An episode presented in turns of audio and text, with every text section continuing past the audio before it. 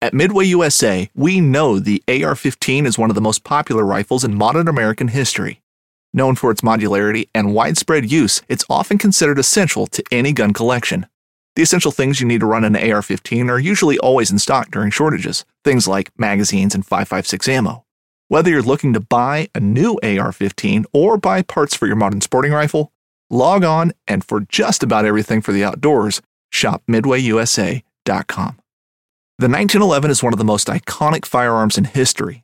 Designed by John Browning, the 1911 was the standard issue sidearm of the U.S. military from 1911 to 1985. While Colt produced the original, almost every major firearm company has produced its own version. It's wildly revered for its reliability, crisp trigger, and is still a favorite for all types of shooters. Whether you're looking to buy or build a 1911 and just about everything for guns, log on to MidwayUSA.com.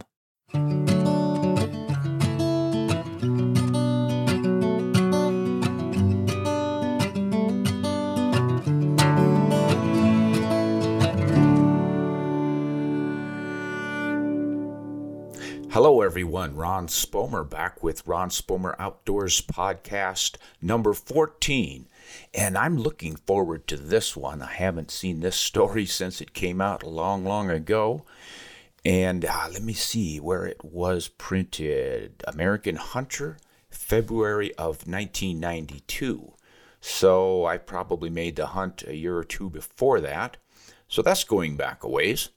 And it's up in Alaska, one of my favorite places to hunt, a real sportsman's paradise. This hunt is called A Caribou Adventure. The subtitle, When Searching for Big Bulls on the Alaska Tundra, Patience Pays Off in Many Ways, by Ron Spomer. We'd been sitting on the tundra bluff 150 feet above the Braided River for several hours. Phil Esai and I, hunting the way man had been hunting this big Alaska terrain for 10,000 years. Up there, in the gentle August breeze, you could visualize how they've done it. Man, the consummate predator, using his two best weapons, eyes and brain, to ensure his immediate future. Wait, watch. Wait, watch. Squinting against the pure light, straining to the extreme of vision. Were those caribou or just spruce dancing in the heat shimmer? Phil was much closer to this truth than I. He seemed born to it, typecast to patience, steadily scanning while I fidgeted and wandered, eating blueberries, making pictures, tossing stones down the steep gravel cutbank like a bored child. How long does it take after deplaning in Anchorage to match the rhythms of a more ancient reality? We got two grizz up here one time, Phil said, rolling away from his little loopholed spotting scope and propping his head up with his right hand. One come out right there, and my hunter, he never even seen him till he was almost here. He points with his chin, close. He got him, though. You get caribou up here pretty often, I ask. All the time, lots. See that ridge? That's where that big bull was you seen from camp the first day. 8 miles away. 8 miles? You mean I was seeing a caribou 8 miles away? 8 miles, Phil located a grizzly browsing close to base camp. The bear was probably 6 miles away, but clearly visible, hump and all against the tundra vegetation. But the caribou were staying under cover, avoiding both sun and flies. Toward dusk, they began emerging. I was on day 3 of a combined caribou Dall sheep hunt with Phil Esai, a veteran outfitter who regularly and rather matter-of-factly provides his clients the kind of Alaska hunting adventures they dream of. Keith Atchison introduced me to Phil and the wonderful hunting at his wilderness camps near Nikolai. In fact, Keith was in camp with me, hunting the same species but under the guidance of Dale Oldham, one of Phil's best guides. Phil and I had spent the previous 2 days wearing me to a frazzle in sheep terrain. Today he was giving me a rest, an easy caribou hunt en route to our next sheep hunting locale. The 150-foot bluff we were on was the most climbing I had to do all day. That suited me just fine. Towards sundown, just when I thought I was going to escape strenuous exercise for the day, a big, really big, bull stepped out of a wrinkle in the landscape. He was less than a mile away, and his velvet-covered antlers dominated his physique. The beams of the bezes were especially interesting, wide and heavier than any I'd seen in 5 trips to Alaska. "Phil, you want to stay and watch for others while I take a closer look at that one?" I asked. "Wave me off if you see something bigger." This is something I both love and hate about barren ground caribou hunting. Because the country is so open, you can see dozens of bulls each day. You know there's a beauty out there and you could take him. And this is the big if. If you can just resist shooting one of the other beauties you spot each day, until Mr. Right comes along. I fear shooting a fine bull only to have one twice as big stroll by while I'm patting myself on the back. So I was trying to cover as many bases as possible by asking Phil to call me back if he found a larger bull. I started jogging, and within 10 minutes, I'd ruined my day off.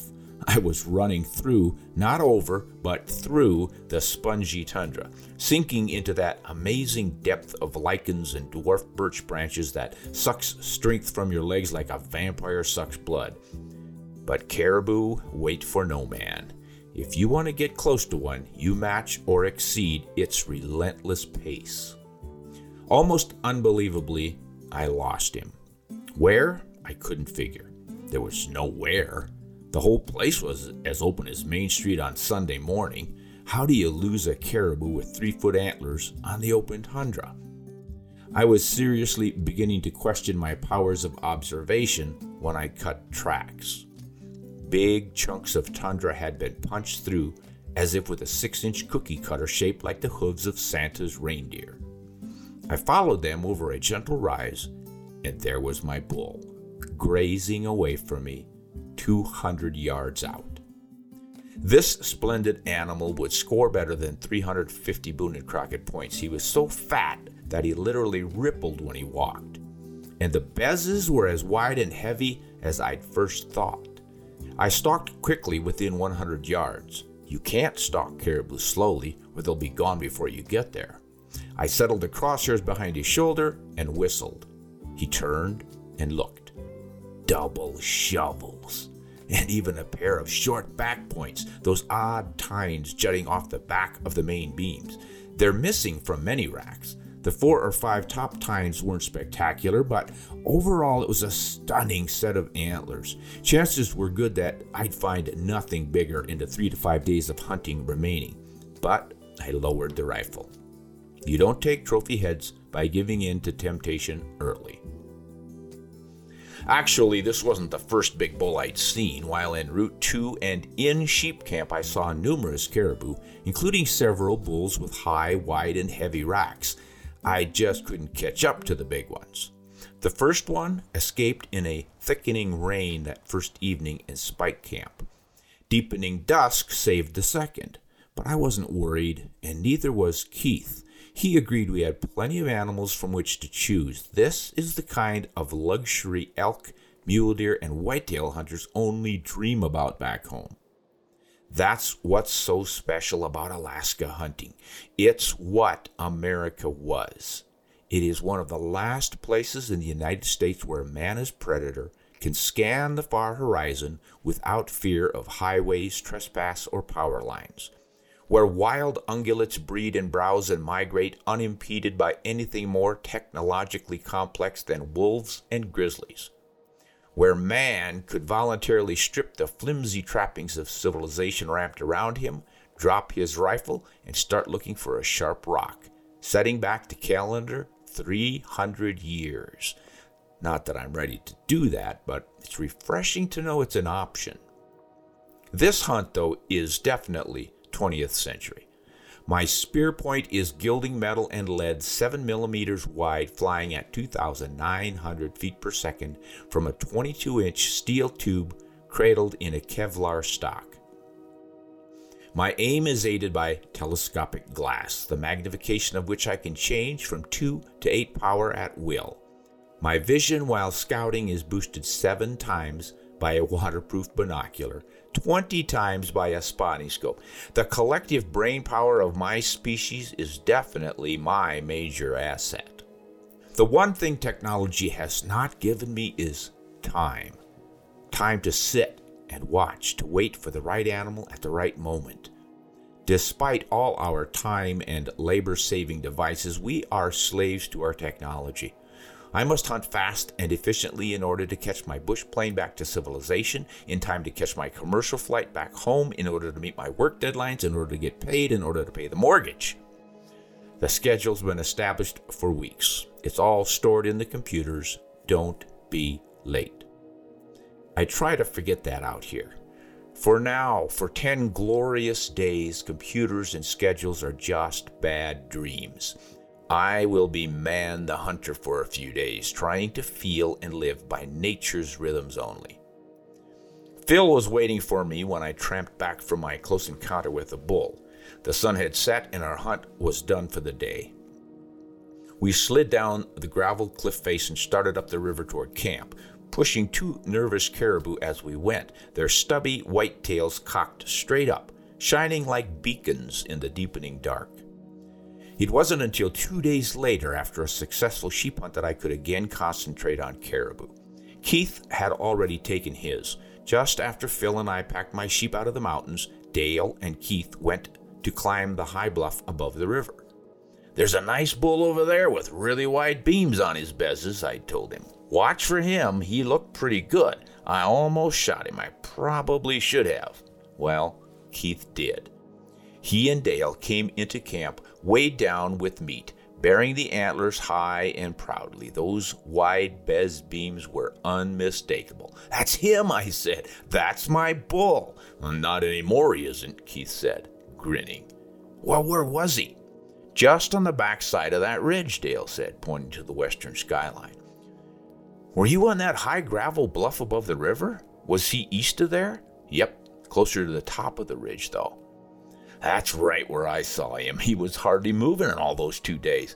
I was sorry now that I hadn't taken him when I had the chance. It was a beautiful set of antlers. But I was happy for Keith. It's easy to feel generous when you have a big sheep in the smokehouse and plenty of caribou wandering the plains around camp. I was, however, down to 1 day of hunting before I was scheduled to rejoin the world of deadlines. "We saw two black bears and another grizz today," Keith said. "Big black bears. I almost took one instead of the caribou. I'll bet he goes 7 feet. It was a noisy round of storytelling over plates of Dora Esai's barbecued sheep ribs that night. Phil's son-in-law, John Runkle, had come into camp that morning with his wife Marty and their 2 children. Marty was helping her mother ply us with fresh pies and cakes. I didn't stop at 2 helpings. John and Dale promised we'd be working off that extra pounds while searching for caribou in the morning. Phil would take a well-earned break. "Don't worry, we'll see plenty of bulls," John said. I didn't doubt him. My last day dawned cloudy and windy. Reminded me of South Dakota in late September.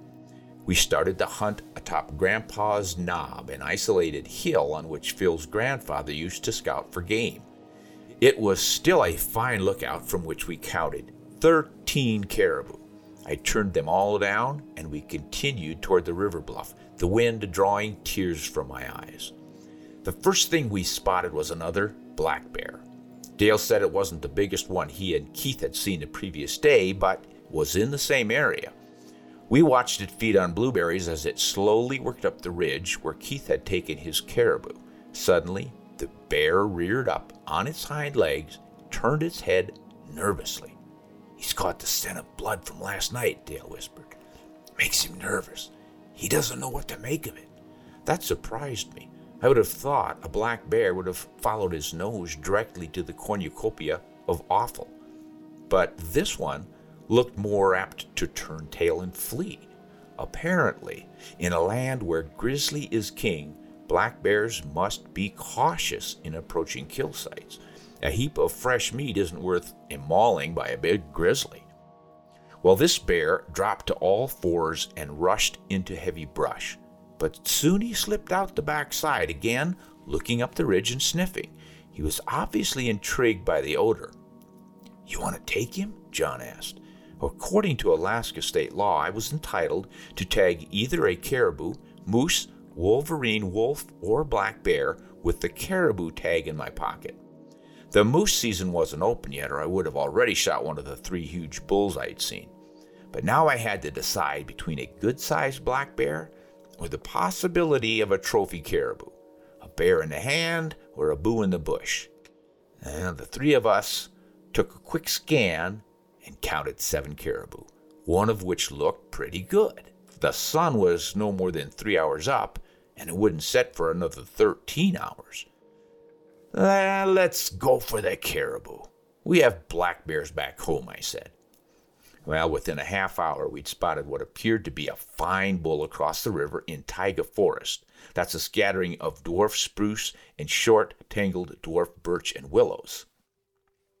He was with 2 smaller bulls, perhaps 4 miles out, and behind a thick band of spruces bordering the river. At 20 power, we could tell his shovel reached to the end of his nose and was fairly broad. His bezes were better than average, but his best attribute was main beam height and some tremendously long top tines.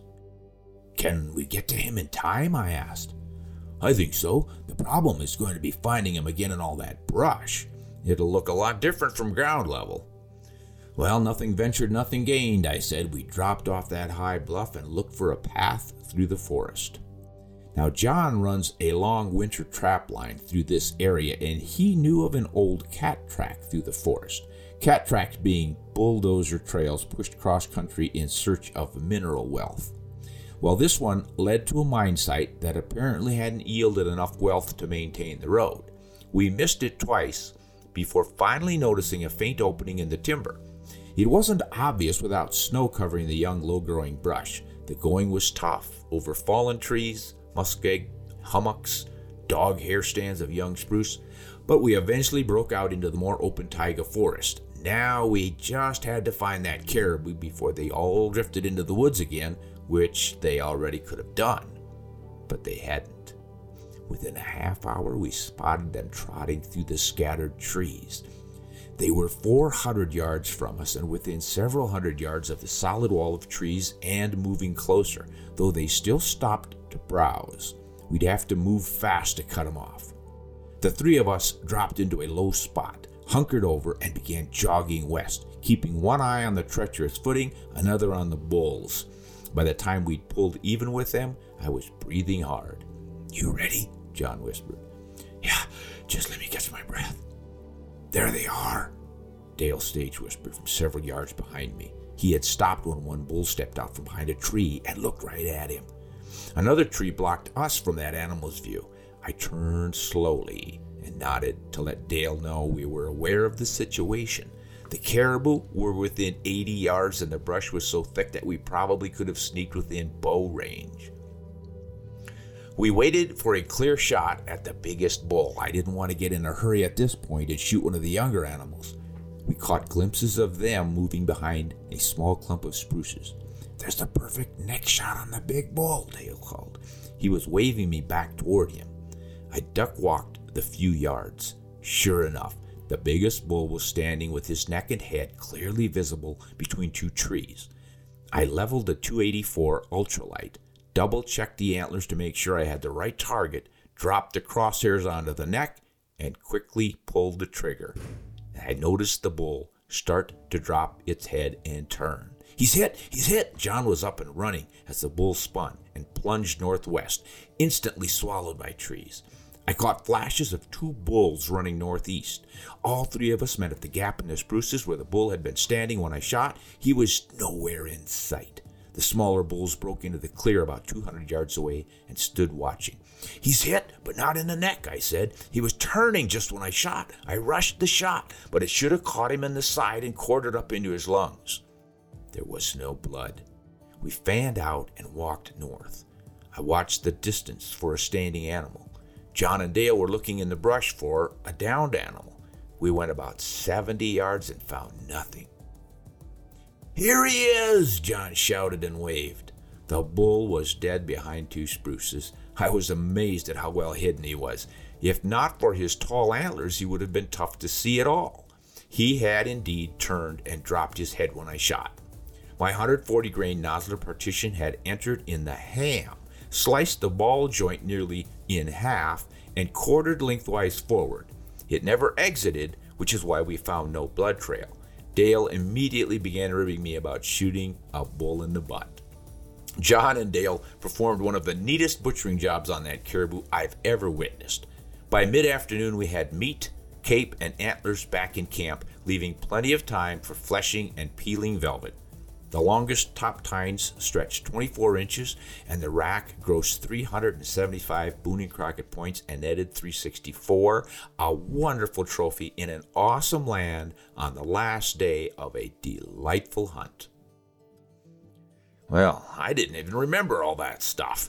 Now, I've got a sidebar here. Those are those little boxes with extra information you see in magazine articles. And this one's called Planning an Alaska Caribou Hunt. And let's read it, but I'm guessing I'm going to be talking about all the gear I was using. Caribou are among the most abundant, least expensive, and most impressive exotic big game animals in North America. They're also the most fun to hunt because they're so visible. I don't know of any hunter who doesn't like to see lots of game while afield, especially big bucks and bulls. A caribou's antlers are more impressive than an elk's or moose's compared to its body size. Most caribou hunts can be booked on relatively short notice, but it's best to plan at least a year ahead of time. Now would be a good time to line up a 1992 hunt, right? Jack Atchison and Sons? Yeah, at Ottawa Street, Butte, Montana, or call 406-782-2382 for complete information about Phil Esai's splendid hunting camps. Or you can try contacting Phil directly in Nikolai, Alaska. I'm not even going to read that number because it's probably not valid anymore. Phil has a reputation for excellent success on Dall sheep, grizzlies, black bear, and moose, as well as caribou. Although a big bull caribou from Alaska will weigh nearly 400 pounds, it will not be difficult to kill with a well-placed shot. A medium-caliber flat-shooting rifle in the .25-06 to .30-06 class, throwing 100 to 165-grain bullet, will perform admirably. Binoculars in 7 to 10 power will allow you to spot and enjoy watching game of all descriptions. A spotting scope from 20 to 40 power can help you assess trophies without having to run all over the tundra. Alaska's caribou season opens in early August in many hunting units and extends for several months, but you'll find hunting most comfortable in late August and September. Regardless of when you go, take clothing both for warm and dry weather and for cool and wet weather. I've sweated up there in August, and I've also shivered in 2 feet of snow in August. Wear layered clothing to save weight and make sure at least one outer layer is waterproof, especially your boots. Before leaving on the hunt, practice shooting your hunting rifle from the sitting and offhand positions. Because of low brush and flat terrain, sitting and offhand are often your only options. Also, practice judging distances in open terrain. You shouldn't need more than 1 or 2 shots to take your trophy, but Murphy's Law applies in the wilderness. Take at least 40 rounds for insurance in case you have to resight your rifle or something goes wrong. Don't forget to pack a length of old garden hose and a roll of duct tape. With this, you will cover the ends of all antler points required before airlines will accept the racks for shipment. Well, that took me back to some good old days. I remember that hunt. That was in the early 90s, and it was a good camp. There were good outfitters and good guides. I got along just great with everybody, and they had a lot of game. I mean, that was just a classic Alaska caribou hunt. Our Alaska caribou hunts, didn't the caribou population decline in the late 90s? Yeah. Yes, there was a big decline all across the North Country. It's odd, but not really, because back when I was a kid, caribou were not all that abundant. And there was this theory that they were living on a cycle, something like the lynx and the snowshoe hare, where they would go up and down in populations. And they thought perhaps caribou were doing something similar, but on a much long-term basis, like 70 years perhaps, between the highs and the lows, or maybe even more. I don't think we're going to be alive in 70 years to go caribou hunting. I was thinking about like next summer. Oh, yeah. Yeah, I get you now. No, there are still caribou around. And some herds, isolated herds, are doing quite well, I've heard. There are some in Alaska that are coming back very well. But some up in like the George River, Leaf River herds up in northeast Canada that really took it in the shorts. And the last time I hunted up there, there were several sick caribou that we saw. They had lesions and they were coughing, and I think it was an overpopulation. I think what happens is the population builds and builds until they pretty much strip that tundra habitat, and it takes a long time for those plants to regrow up there. So what's caribou hunting like now? Well, I think it's still one of the more available exotics that you can hunt. You know, when you go sheep hunting, you have to have an outfitter and a guide, and it's a lot of expense. Caribou are still fairly inexpensive, and it's easy to go on a drop camp hunt, for instance. So you can get up to a lodge somewhere, and they'll fly you out, drop you off with a tent or a cabin, and you can hunt by yourself, or you can have the guide. So you have more options. I have a question. I didn't think you could hunt in Alaska without a guide. You can for caribou and black bear and maybe mountain goat. Used to be mountain goat, but there are a few species in Alaska that you can do-it-yourself hunt. And it used to include moose, and maybe still does. Don't remember for sure, but if you're interested in a do-it-yourself caribou hunt, Alaska is a good place to go. I'm sure a lot of the Canadian provinces have it as well. So just do your research, find out which ones allow you to do your own hunt, and then hire a drop-off service, because you'll probably have to fly in somewhere. So you get the plane to drop you off at a camp, but be careful that they don't put you into the camp that everybody else is in. I hear this quite a bit. Guys will book a hunt, and the drop camp guide with the airplane will take them to a lake that's easy access and drop them off on one side. Then on the other side of the lake, there's another camp. On the north end, there's another camp, and you realize you're in a small community instead of in a herd of caribou. You're in a herd of hunters. So be cautious of that. I hear our dog barking. I don't know if it's coming through. Yeah, she wants to be part of the podcast. I know she wants to be part of the clan. Oof. Quiet down there, Covey.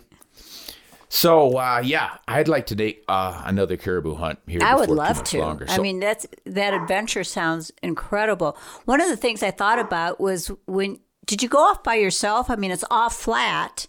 So is there a sense of loss of direction? I mean, I'd be completely... Oh, yeah, there sure can be. The first hunt I ever took, Tom Huggler and I got dropped off, and we were in a small backpack tent. And, of course, we were all excited to see the new country and explore. So we popped that tent up, dropped our gear off in it, and then said, well, let's get out there and look, do some scouting.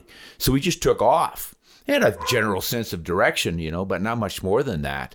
And then when we were coming back at dusk, we realized there were no landmarks. We were moving in the right direction, but where was that tent? Oh, my gosh. I finally got down on my belly in that wet muskeg and looked at the skyline and saw a straight line. That was the roof of the tent. That's the only way we found it. So we would have been out there all night, pretty cold, because there's nothing to burn up on that tundra. Yeah, you have to really be prepared to be in that country and have great survival skills. Yeah, planning is probably more valuable than great survival skills, because you don't need your survival skills. If you plan properly, bring all the right stuff, and don't get lost. So when you were up there, what gun did you take, and would you take something different? Oh, I remember on this hunt, I was using one of my all-time favorites. It's an Ultra Light Arms, Model 20, short action, chambered for the .284 Winchester, which I took a lot of game with that rifle. The rifle itself weighed less than 5 pounds, if I remember, naked, before I put a scope on it. By the time I scoped it up, put a sling on it, and loaded 4 rounds down, I was still carrying a rifle that was right at about 6 pounds. So it was really light and easy to carry around. You love those light rifles. Oh, they're so effective, and it's just such a treat to carry them. You stick it in your pack, you don't even know you have it with you. How come I don't have a light rifle? I made one for you. That's that .260 Remington. That's right. That's right. Yeah, you thought you needed a .338 Winchester Magnum. So. No, I never. No, I really like those light rifles, and when you have to cover a lot of ground, and on this hunt I was not hunting just caribou but also sheep, so that's initially why I went with the light rifles. but they work so well. And I shot them so well. I mean, I shot sheep at 400 yards with those. And I don't generally shoot stuff really far out, but I remember taking a ram at 350 and another one at 450. And then these caribou that I picked up with it. It just worked really well. I think I was using 140 grain partition, which is always a great bullet, but it's not the most ballistically efficient. These days, we've got better bullets as far as ballistic efficiency. So you will resist the wind drift a lot more with the new bullets and retain more energy downrange. So what would you take now? What would you be your favorite cartridge? Oh, boy. For a bullet, I'd look real hard at one of the Barnes long-range bullets, the LRX, and or an Accubond long-range from Nosler. That's real good. Excellent luck with those. And then I might try something new. Cutting Edge has some really cool bullets now in all copper with some hollow noses, and some of them are designed to break pedals off, and it's fun stuff to experiment with, but there's so many good options, it's hard to say. The last thing I loaded up for that 284, though, were the 120 grain Barnes X, and it was shooting those sub-MOA, and I've forgotten what the velocity was, but it was somewhere up around 3,200 feet per second.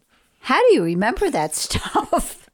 I don't know, honey. It's just, it interests me. It's like people can remember whatever their interests are, they remember it. You know, their golf clubs or their tennis scores or whatever it is. Yeah, that is your passion. But listen, we'd better ring off. If you listeners are interested in a caribou hunt, I would definitely urge you to go on one because, as I said earlier, it's the most affordable of the exotics, even though it's a North American native animal, because you're up in the Arctic, you're up in the tundra, and it's new, and it's unusual, and it's stunningly beautiful, and you've got that Daniel Boone, Lewis and Clark feeling of exploring new country where no man has gone before, even though there's probably been somebody up there dropped off with a cub.